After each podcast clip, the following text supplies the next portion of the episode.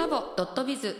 横浜スタバからの延長線明るい港横浜の未来を目指して横浜のビジネスの点と点をつなげる。そして人と人地域と地域過去現在未来の信頼の架け橋を作るゆるいビジネス情報番組です。ということでアリンコです。ドクタートリーです。もう8月も半ばですよ。半ばですね。早い、はい。早いわ、うん。まあちょうどねお盆の時期なんですけれども、はい海とか山とかリゾートとかね。アリンコさん国外海外も結構行ってる行ってましたよね。そうですね。ね私の周りの友達も結構海外もう出るようになってきましたね、うんうんなんかあうん。の、帰って帰国してからの規制も緩くなっていて、うんうんワクチン3回打ってたらもう隔離ないし、うんうんうんまああと日本だけですよね。まだあの入国すると帰国でも入国するときに PCR 検査しないといけないので、うんうんうん。だからまあコロナ前の状況に海外はまあ戻りつつあるということなんですけど、うん。先生はお盆休みって診療あるからあんま休めなくないですか？一応今年は4日間休みましたね。あそうなんだ、うん。まあでも4日間だな。4日間海外とか行っても？行けないね。行けないっしょ。行ってロスとか行ったら行って戻ってくるぐらい 確かに なるほど、うんまあね、まあ、海外ね。うん。い行きたいですけどね。なかなかまあタイミングもないし時間もないしっていううん。まあね。かジレンマですね。はい。はい。今日のゲスト紹介させてください、はい。馬車道法律事務所の黒沢智弘さん。うん。あの私以前うんあの渋谷のラジオの,、うんあの勝さんうんと一緒にお会いしたことあるんですけれども、うんうん2回目になりますかねうん私は先生はもう長いんですか？いやあのうちのあの顧問弁護士団っていうか馬車道法律事務所っていうのが10人ちょっとかな、うんうん。あの弁護士さんいて各分野のこう得意分野ってのはあるんですけど、まあうん。うん黒沢さんはあの青少年問題とかねその辺が得意なんで今日はあのじっくりそのあたりも聞かせていただきたいと思ってますね普。段なんかあんまりうん、こうもう私も青少年じゃないから 考えるうんこと少なくなってきたんですけれども、やっぱうんプロの方の目線でね、そうですね。あのお話をお伺いするの楽しみですね。うん、はい楽しいと思います。スタボドットビズ横浜ラバーズ毎月テーマを決めていろいろなゲストを紹介します。その人の健康元気の源秘訣裏話をお伺いします。まあね、本来ドクタートリー健康とか医療とかね美容とかに関係してね町と人の持続的健康を目指しましょうと。いうことですね。はい。はい。と本日のゲストを紹介させていただきます。馬車道法律事務所の黒沢智弘さんです。よろしくお願いします。はい、よろしくお願いします。今回なんですけれども、うん。テーマが、うん、AV 新法の功罪。うん。う、ん、ということでね先週うん、あの羽賀秀則さんに出演していただいて、AV 新法の方講座についてお話聞いたんですけれども今日はねうん。具体的な弁護士さんの目線でのお話もお伺いできたらいいなと思っています。馬車道法律事務所っていうのは馬車ラジでしたっけ？そうです。このマリン FM でもええ、まああの番組持たれていて、うんうん。で馬車道法律事務所弁護士さん何人いらっしゃるんでし今弁護士は10人ですね。えへーだから逆にいろんなことで僕がトトラブルじゃないな。いろんなことで聞きたい時にこの人はこの専門この人はこの専門っていうのを出してくれるのね。うんうんうん。だから例えば昔舞ちゃんの JASRACの話だとあこういうんだったら JASRAC だったらこれとかね。音楽の版権の問題とか。そういうんだとこうだし。で、うんうんうん。まああのなんでその10人の中から今回、あの黒沢さんをお願いしたかっていうと、やっぱり、まあ、あの DV だとか子どもの権利とか外国人の人権問題とかね青少年問題が非常に熱意を持って仕事をされてるっていうところで 今回黒沢さんに来ていただきましたという感じですね。はい。えでいつから始まったんでしたっけ？AV 新法っていうのは。はい、えっと AV 新法今年の6月のうんうん。22日に、えーまあ法律が交付っていう形で、うんうんうんで施行っていうのはスタートは23日。今年の6月にパッと始まっちゃった。うんはい。この AV 新法のあの正式な名前は AV 出演被害防止法案っていうことですよね。いやで長くてですね。もっと長いんですか？よようん、すごいな。性をめぐる個人の尊厳うんぬんかんぬんなんたら督促等に関する法律ってなってて。今私もはしょったんですけどうん。もう読み上げきれないので AV 新報ってみんな略してなるほます。はい、これは、うん。そのいいところも悪いところもあるっていうの違和感なんですけど、ええ。新しい法律ができるってええ。あのその働く側にとってええ。いいところが増えるっていうだけの話じゃないんですか、ね。普通そうですよね。まあまあ結局こうなんかさっと通っちゃっててうん。現場の意見が今回何にも入ってないっていうところが一つの問題なのと、うん。あとあの18歳だっけ？そええ。の年代の問題であってなんかすぐできちゃったっていう。そうですね、うん。あの簡単に言うともともと AV の強要問題ってあって、まあ自分の意にこう反してこう出演しちゃって困ったという被害が増えていって、うんでそれが2015、6年ぐらいに結構顕在化してうん。でその後あんまり進展がなかったんですね。うんうんうんでただ、えー、と今年の春から、うんえー子どもたちの成人年齢が引き下げられてそうですよね。18歳になりました18もんね。うん急に大人になる人たちが出てきて、あそっか、うんここで AV の何かこう被害増えるんじゃないかっていう懸念がうんうん。うんうんわーっと巻き上がってうん。で2ヶ月ぐらいでさっきの施行まで行っちゃったっていう流れですね。2ヶ月で新しい法律ができるってなかなか珍しいんじゃないですか？法案自体はもうちょっと前から練ってはいるんだけども、うん。最終的に国会で通していく段階はねうんうん。かなり拙速だったので珍しいし我々もこう気づいたらあもう通ったのかって感じでしたね。うん。AV 新法ってなんか AV 業界全体を守ってるように見えるんですけども、うんうん。実際そこまで言ってなくてですね、えっと、今回の法律は簡単に言うと自分たちのこの業界に間違って入っ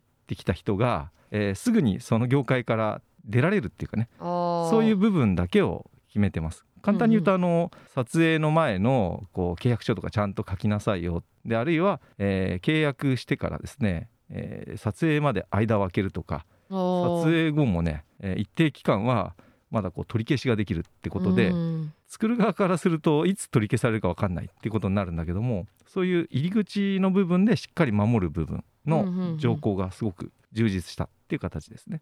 まあだけど作る方からすれば結構リスキーですよね。リスキーですね。うんじゃあ出る側を守る出演する側の女の子だったりを守るための法律っていうふうにっていう理解になりそうですよね。うんなんだけど実際はその出演する子の中の被害者っていうかね、えー被害を受けるっていう立場の子だけを守るっていう形になってるので、えー簡単に言うと業界全体を守るわけではないし、えー特に意に反しないと考えて普通に出てる女優さんにとっても別に保護される話ではない。なるほどまああれですよね。そういう意味合いでは昔から AV 人権倫理機構ってなって、はい。実施規制としては結構厳しいことをやってたっていうのありますようん。ね。そうです。AV 人理、えー人権倫理機構ってとこは、うん。さっきの教養問題の後にできて、うんうん2017年だったかな、うんうんそれでそこで自主規制と適正 AV っていうのを作って、うんうんうん要するにきちっとしたこう法律とかね、うんうん。えーリーガル守っ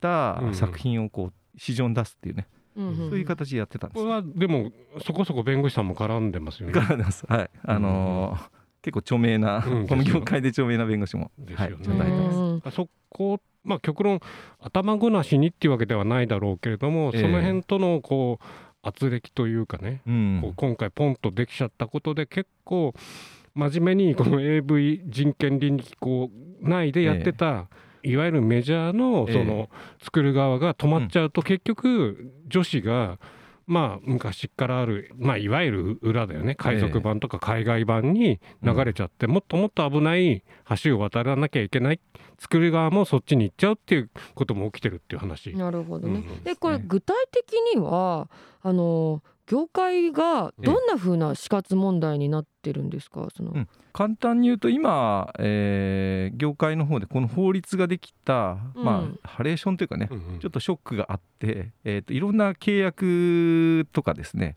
あれ撮影が延期されるような事態がうん。わーっと起こっちゃったんですね。これはちょっと法律の理解と、えー現場の認識のギャップなんかもあって、えーすごくこう混乱が生じたっていうのが一つありました。うんあの先週ねうん。羽賀さんのお話聞いて、あのびっくりしたんですけれども、うん。えっと撮影してからうん。4ヶ月間は、うん。あの公表できない、はい。っていうことと映像が公開されてから、うん。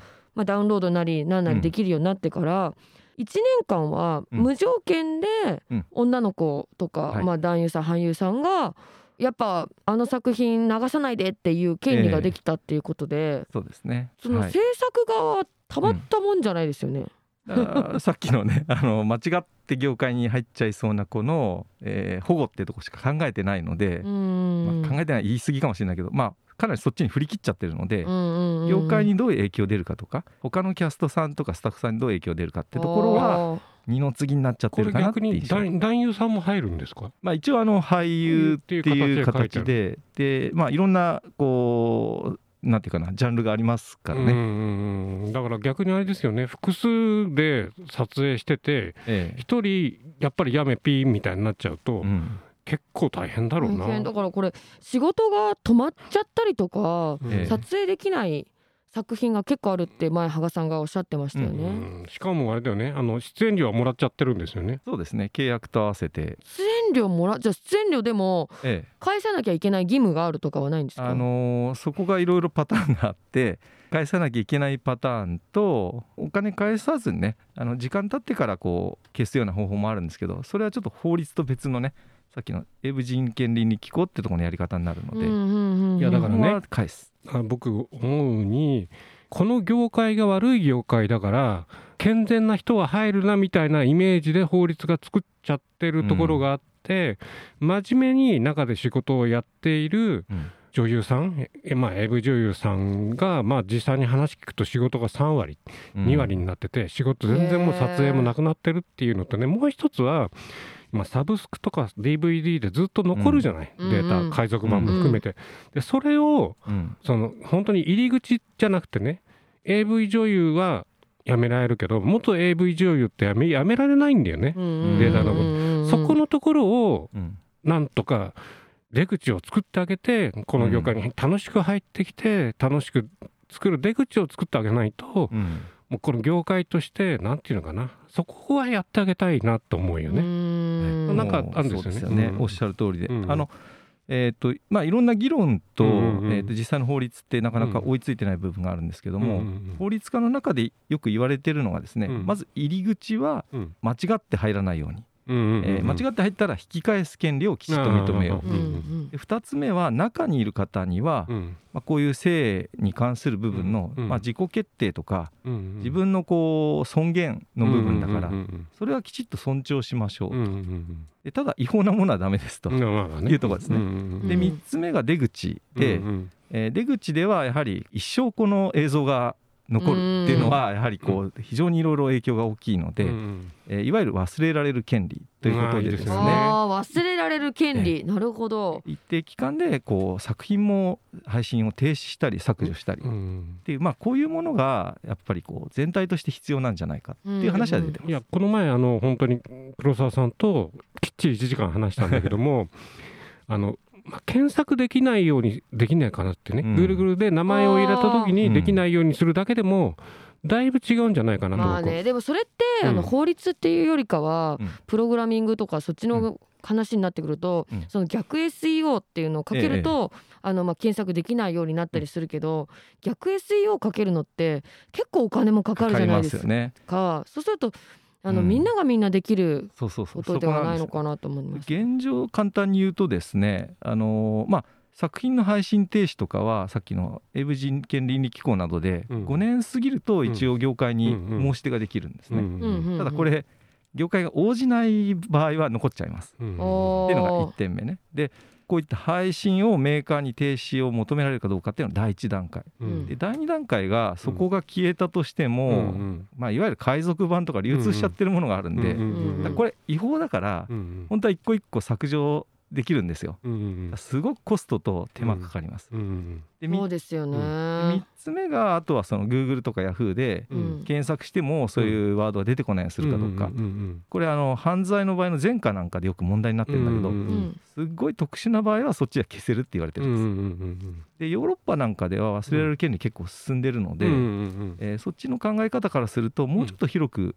特に AV なんかの場合は認認めていいんじゃないかってなりそうだけど、うんうんうん。まだここはどうなるか見えないカオスの部分。です。まああねその AV 新法が始まってまだ間もないっていうのもあるし、うん。手直しって法律ってできるんですか？そうです。で一応あのこの法律にも不足って言って今後の検討課題が少し書かれてて、うんうんその中にはさっきのあの忘れられる権利っていうのは一応テーマにはなってるんです、うん。要するにそういうニーズはずっと出てますからね。うん。ただ今回そこまで踏み込まなかったので、まあ、2年後見直しが予定されてますから、そこでまあどういう形になるか、2年後まで待たなきゃいけないんですか、うん、法律ってなんか我々の生活軸と違って すごく長期スパンなんですよね。でもね、忘れられる権利っていう言葉がねうん。こう分かってくるだけでも、うん。やっぱり今現 AV でちゃんと働いてる人っていうのは、うん。まあ忘れられない権利もあるかもしれないけども 忘れられる権利って言ってうん。みんながみんなこの業界でいいアフターケアリーを送ってる人だけじゃないわけでうん。やっぱり忘れられる権利っていう言葉だけでもね、うん。あのあってもいいかな。あーだでもさこの、なんかあの間違って入っちゃった人とかうん。もうやめたくなっちゃった人えに対しては重きを置いてると思うんですけど、うん。その中でうん。本当にプロ意識を持っえて、うん。作品に対して仕事としてええ。情熱を持ってやるって、その私たちがねこうやってラジオパーソナリティをやるのと同じように、え AV 女優さんえもうん。その仕事を頑張ろうとしてる人たちがいるわけじゃないですか、うんその人たちがなんか損しちゃう状況ですよねそうですよね。これって。ただただこの前ね、あのその入る時に全部が全部そのそうやって入ってきてなくてある程度お金の問題があって入ってくるとか、うん。なんかそういうところでこのえ入り口のところでこうみんながみんなあのハッピーでこの業界に入ってきてるわけじゃないっていう話も聞きまそうしたよね。ですね。そこでいくとですね、さっきの教養問題問題になった頃のアンケートでいくと,、えー、と全体の3割ぐらいがうん。業界に入った理由がスカウトだったんですね、うんうん今はそれ1割切ってるんじゃないかって言われてるんだけども、へ ただスカウトってあのみんな街であのーはいうんはいはい。うんうん付きまとわれながら、はいはいはいはい。あそこで入るってパターン。私もありますよスカウトされたこと。であそこから要するに最初は芸能系のお仕事って言ってていつの間にか AV っていうパターンですよね、うんうんうん。まあ、典型パターン。あとはホストさんとか、えー交際相手の関係でいつの間にかお金の話が、まあ、性的な仕事の話に変わっていく。その果てに AV があったっていうパターンも結構あなるん。ですよね。なんか私の友達でもうん AV 女優やってた子がいるんですけども、その子もまあその子はねやりたくてやったっていう部分もあって、うん。あのまあ経済的理由がまあ大きかったんですけれどもなんとか家を出たくってえーそれでやっぱりあの待遇いいじゃないですか。そうですね。だからそれでやっぱり始めたっていうのがきっかけでしたね。うんでもその子はその仕事をすることによって、まあ、作品今ものその子残っちゃってるんだけどえすごくあの自分の人生の選択肢を見つけることができたから、うんやったことに対してそのもちろん後悔なんてないし、ーうん。むしろその時一緒にお世話になった方々スタッフの人たちとも今でも仲良くしていて、うん。すごくいい関係を築いてるんですよね、うだからそういう人もスカウトから始まったからええ。なんかダマくらかされていつの間に脱いじゃってみたいのじゃないっていうのも一部というかね。多いんですけどね。まあ、パターンはいろいろあって入り口イコールなんだろう不幸ってわけでもないのでね、うんうんまあ、統計的なこう全体像を見る上での数字ですかね。うんうん。だからまあこの問題も結構ねあの話し始めれば長 長いとは思うんだけども、はい。多分、なんだろう法律で規定できる部分と自己の自分の判断でいく部分とやっぱりその自分の人生のこの中でどういう仕事についてどういうふうにやっていくかってその周りもね含めてちゃんとその業界を理解してあ真面目にやってる業界ならばそれをまあみんなで応援しがないうんがいかないともう最初から悪い業界だよね。そうなのそうなの。それって違いますよそれね。なんかもう性風俗もさあのそうだけどもうん。あの売春禁止法になるんでしたっけ、ええ。だからそこもなんかわてら男性はさお世話になってる人もただありながらなんかその上目線でさ生産業で働く女性のそのをなんていうか上目線で見ちゃうような法律をどんどん作っていくうん。規制を作っていくってなんかちょっと違うなって思うよ思うよね。ね。だってなんかそこで働いてる人が楽しくないに決まってるみたいなさ、うんこう上から反井先生が言うみたいに上からだったりとかするうん進歩ですよねこれって。だから男女平等というのならばそういうのも含めて同じ立ち位置でやっぱりこうん。うなんていうの考えたいなと思いますよね。そうですね。どうでしょうあの手法で今後のええ。展開の予想みたいな。あのー結構ですね世論の中で考え方結構分かれてるところがあってですね、うんうんうん。まあ、今鳥居先生とか有さんおっしゃったようにきちんとこう自己決定権っていうかね、うん。えーそれぞれの方の生き様の多様性を認めるべきだっていう考え方とですね、うん。えーまあ業界自体を否定的に見るっていう方の、うんこう結構2つに分かれます。あー。でその調和の中で今回法律できてるので、うん。すごい中途半端な感じなんですけども、あ今後ですがさっきのね、うん。えー基本的にはその自己決定権だったりうん。忘れられる権利っていうのをもっと充実させるっていうのが、えーうん。この業界がどうっていう議論を超えてねやはりこう多様性っていうものをこの国の中で認める上で重要だろうまあとここにダイバーシティも入ってくるってことはね。う入りますね。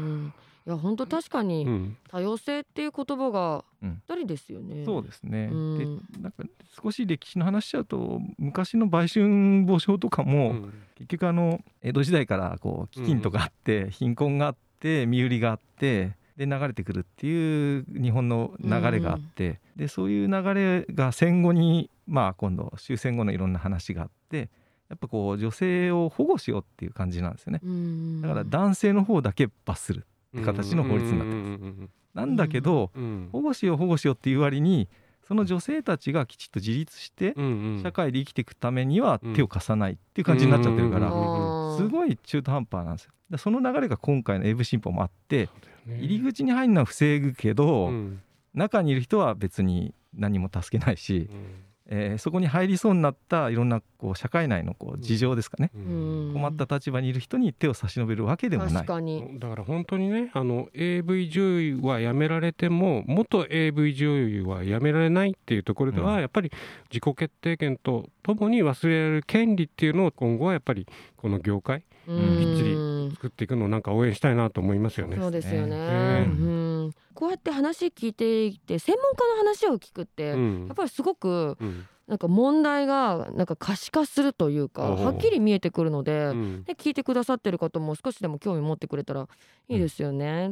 ということで今週は AV 業界のね現状なりあのげ AV 新法の講座についてお伺いしたんですけれども来週も黒沢弁護士には出演していただいて、青少年のいろいろな問題についてお伺いしていきたいと思います。はい、今週はありがとうございました。はい、ありがとうございました。スタボドットビズ。大人の恋愛経済学アリンコとドクタードリーの女と男のラブラブ本音トー本ク。と。もうハモリも完璧になってきましたが、はい大人の恋愛経済学アリンコとドクター鳥居のラブラブ本音トークは、うんまあね私たち恋愛経験豊富ですから。男性経験も豊富だけど大ね。性経験は違うから。うんそっか。はい。うん。で今回のテーマなんですけれども、男性へのプレゼントがわからない、うん。あの手紙とかうん。写真のプレゼントってもらって嬉しいですか？男性は。まず写真って今あのネット上とかサブスクっていうかそれでもらえるから、うんうん。こいやなんかあえてうん。若い子とかって、うん。それを印刷して、うんうんうん。あのーなんかこうアルバムにして、うんうんメッセージ付きにして、うんうんうんいつもありがとうみたいな、まあねアルバムをプレゼントすることがある。プリクラとかね昔あったけどね一緒に撮ったりとかするようなやつね。あー。え先生はうん。女の子からうん。なんか写真集、うん。一緒に行った一緒に撮った写真のほらあるじゃん？ノートとかにするやつ、まあまあまあまあ。ああいうのもらって嬉しいんですか？うん。絶対嬉しくないじゃん。でもでも昔はさ逆に僕の作った曲を聴いてくれみたいな あのカセットテープで あの女子の誕生日にあのあげる男子とかもいたじゃない、あーうん。曲はさ、うんうん。結構きついよね。きついよね。だって聞いたところでうさ、ん。あーもうってなんかなるだけだし、うんなんかうん。詩とかをしっかり読めってことなのかな、まあそういうことなんだろうけど。これその最初のこの男性へのプレゼントってその他にはどういうことを考えてる、え？ーうん。いやなんかねだからうん。鳥居先生がうんうん。この間誕生日だったじゃないですうか、ん。そもそも男性ってうん。プレゼント何欲しいんだろう？みたいな。なだけどあの僕の友達で逆にそういうのに敏感な女子がいて、はいはいはいはい。この人今度誕生日なんだけどもって言うと、あの人バッグは何で財布は何で着てるものはこうだからここに行ってこういうの買うといいんじゃないみたいにできる秘書みたいな女性ですね。ないうのをその日頃から考えているっていうところなんでしょうね。わかる。なんかその日頃から人に何をあげようかとかこの人何もらったら嬉しいんだろうなとかっていうのをちょっと考えるのが上手な人っていいですよね。だから女子と買い物行って女子の服とか見てるじゃない、うん。でもでもあのちょっと頭の中は他の女子のことを考えてて これはあっちの女子のが似合うだろうなみたいなのを そんなこと考えるんですか？考えていくとあの婦人物のあの買い物も比較的ね楽しいっていうか。え何それ？どういうこと？だだからうん。A はこれが似合うだろうけど B, B 子さんはこっちの方が似合うからっていうのでもう事前にあの当たりをつけとくといいんじゃない？つけとくっていうか、いやなんか女性にうん。プレゼントあげて、うん。これは一番うん、喜ばれたぞみたいのってありますか？それ金額に比例するっていうのはあ だけど、ね。でだけだけどね僕思うにやっぱりね女性に物を男性あげるときにこれちょっと意味合い違うかもしれないけど身につけるもの。つまり、例えばまあ平たく言うとビトンのバッグってもう30万40万するじゃない、うんうんうん。値段上がってますしね。でも例えばあのグッチのあのワンピとかさ似合う似合わないって出てくるじゃない？だから誰が持ってても似合うってんじゃなくてその人が着て似合うものだったらやっぱり多少値が張っても、あこれ可愛いねってお互いに共有できるじゃない？なんかバッグパッて渡してさ、あうん。これいいって言ってもさこのなんていうの満足度がないじゃん。あー、まあうん。確かうん。に洋服とかくれると、うんうんそのタイプだったタイプじゃないっていうのがあるから、もしかしたら気に入らないかもしれないけど、うんうん洋服もらううと、ん結構しっかり考えてくれたんだなってそうそうそう。でまあ一緒に行けばいい,、いいわけですまあねもちろん、うん。それが一番、うん。いやだからね女の子はうん。一緒に買いに行きたい、まあね、うん。うん。どうせ買ってくれんだからさ、うん。で で買いに行く時にあの例えば保証書とか出るじゃん、はいはいはい。それからあのブランド物だとそこの登録あるじゃない、はいはいはいはい。お金はこちら側出すけども 登録は女子にしてもらう、そうするといろいろまあ不都合ができた時に直してもらえるじゃない、まあ、それとやっぱりさっきどういう服がいいかとかいうと、うんうんやっぱりまあこの辺だとあのバーニーズとかねうんうんうん行くとセレクトショップでいろんなブランドが揃ってるからこの人はこれが似合う。A 子さんはこれが似合う。B 子さんはこっちのがいいねみたいなことをこう見ながらいけるからやっぱりそうかなって、うんまあえでちょっとさだからうん。私の今回聞きたかったのは、うん。手紙とかうん。写真って、うん。みんなもらって嬉しいの？手紙ね捨てられないからなんか溜まってっちゃうよね。あれ困るよね。困る。とは言わないけど、うん、写メ取って捨てちゃえばいいのかな。あー写メいやでも写メも撮りたくないパターンあるよね、うん、まあね、うん。うん。まあ。まあだからそういうの、重いもんはあげない方がいいのかな。重いものは軽いものであの価格あの価格が少しいいものをあげるというのがいいんじゃないですすか？そうですね。はい。スタボドットビズ最近気になる本雑誌このコーナーは最近気になった話題雑誌を新刊から選んで紹介しますまあ今のね社会は情報が大切ですね。情報を制するものは世の中を制するとも言われていますとはい今。週の本は何でございましょうか？キャリア引退っていうところで少しお話ししたいと思いますと。まあこれちょっと前の本なんですけどプロ野球最後の言葉っていうところなんですね。村瀬さんが書いているかな。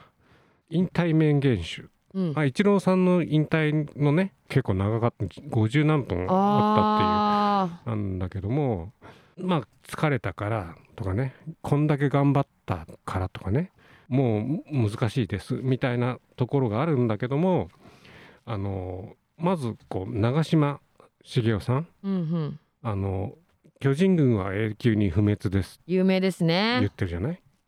でねあのあと中日のね小松達夫さん少年に夢と希望を与えようと思って投げてきました。うん。もう私にはその力がありません。これからはそんな投手を育てていきたい。うん。ね、だから少年に夢と希望を与えようと思うような投手を育てたいってことなんだよね。うん。だから自分が引退した後の世界観っていうのが実は長嶋さんも小松さんも持ってる。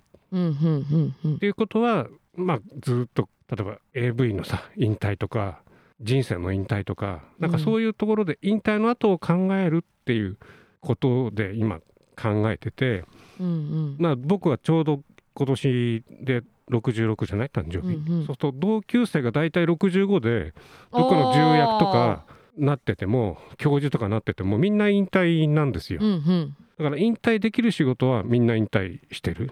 僕はまあまだ引退うん。できないっていうかできないとかね。うん。引退せざるを得ない。引退だから本当に65でバリバリまだ働けるんだけどもうん。引退せせざるを得ない職種とかね。ありますね。あるでしょ、まあだからまあ私は芸能やってるんでうんうんですけど子役うん。子役っうんてうんやっぱりうん。引退せざるうんうん。あのまあ得ない職種の一つだと思うんですけど、本人はまだそれをね続けたいと思っていると思うんですけど、年齢っていうものがあって、その年齢の幅でしか演じられないものだから、年齢何歳って決まってるわけじゃないけれども、うん。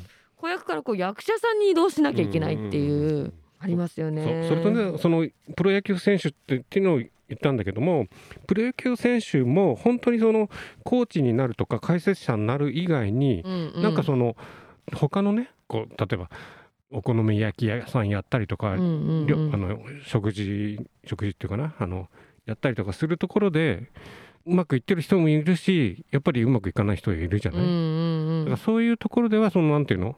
プロ野球選手のその後とかさサッカー選手のその後とかねなんかそういうのもすごく、うんまあ、難しいというか考えなきゃいけないっていううそですよね。だから解説とか、その野球をプレーすることうんうをん。しなくなっても、うんうんうん。同じくじゃあうん。野球なら野球サッカーならサッカーにうん。関わってうん。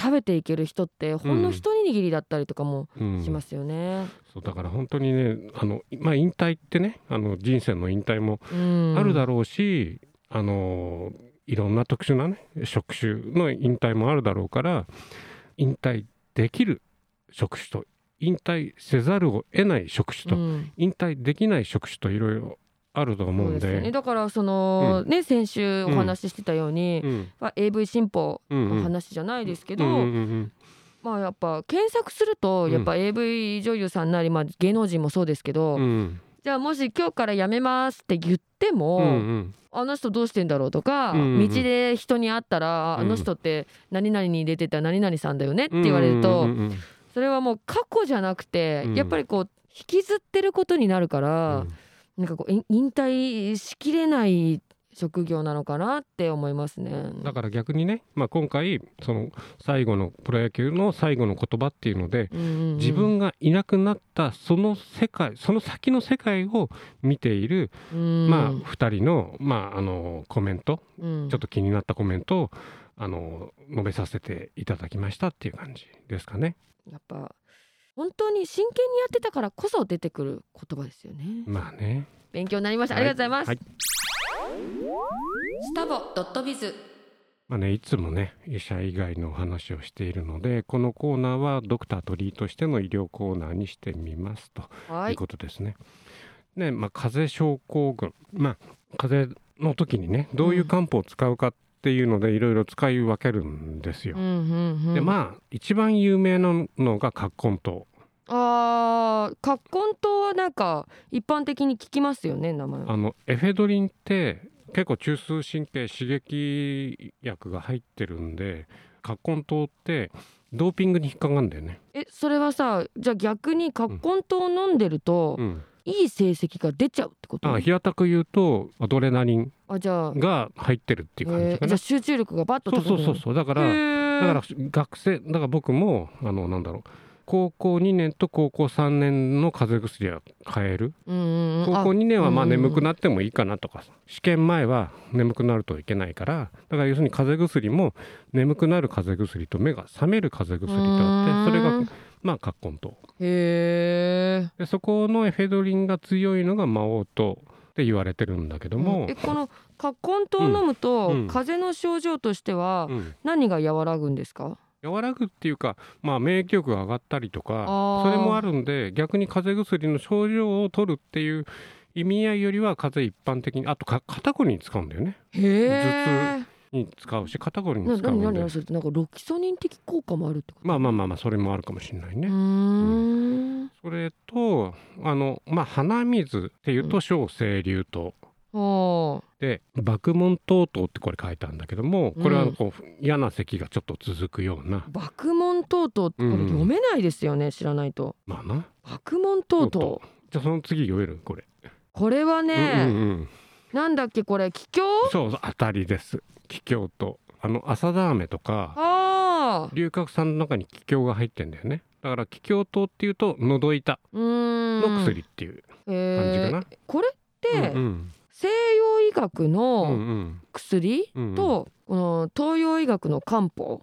で漢方ってうん。効くには効くんですか？まあこれハーブだからね。だからハーブとして使うハーブから抽出したのを人工で作って結局西洋薬になってるっていうのもいくらでもあるじゃない？だからその漢方に副作用がないっていうのは間違いなんだけどもそれとやっぱり漢方さあの1週間ぐらい経つと効いてくるよって言うけど葛根湯はその日に効いてほしいじゃない？聞いてほしい。だからだからその日に効く漢方もあるわけ。えー、じゃあ葛根湯はその日に効くの？効かないと葛根湯の意味ないよね。ない。てかうん。漢方もすべてその日に効かないとあんま意味なくないですか？まあまあまあ。だからこんなこの中のこう風邪症候群の薬は比較的効くんじゃないかなっていうところですえね。先生前に、うんうん。あの漢方の処方箋？うんなんか作ってませんでした、えっとね今回ねこれ新型コロナウイルス感染症向けの漢方薬青函1号っていうのをうちで処方し始めました台湾のね国家の中医薬研究所のガイドラインに基づいてまあうちと漢方専門薬局が作り始めて、まあ、まあ軽症の新型コロナ患者の発熱だとか重症化予防に効きますよっていう10種類のね、まあ、生薬からやってますと。まあこれ処方がないと、まあ、あのお渡しすることできないんで、まあ、ご相談いただければあのうんあのホームページ等を見てくださいと私にご連絡くださいと。それともう一つはまあこれ前から作ってるんですが未病の漢方新型コロナウイルス感染症の感染予防対策に防寒酸っていうのを作ったのね。これは未病漢方活用法っていうところで日常の養生に合わせて未病の漢方が使いましょうというところで、うんうんうんまあ8種類の生薬から、まあ、できているとへいうところでうんうん。これね防寒酸うち商標取ってるのね、えすごい。うん、取れねえかなと思ったら取れちゃって。薬にも商標って取れるんですか？な名前は全部商標取れるじゃない。あー名前で取ったってことそうそうなんですね。そうそう、うん、えこの防寒さんで取ったってこと？防寒酸で取ったってこと。へえあの IOI23 クリニックも取りたかったんだけどもうん。だから23クリニックで取ると今度新宿とかさ渋谷とかさあっった時に作れるかか。なみたいな思ったんだけど。なるほどね。うん。いやツースリークリニック本当し渋谷と銀座には私は作ってほしいですけどね。うん、作りたいんだけどね。行って行って飲んで終わっちゃうような現地調査して終わっちゃうような気がするんだけど。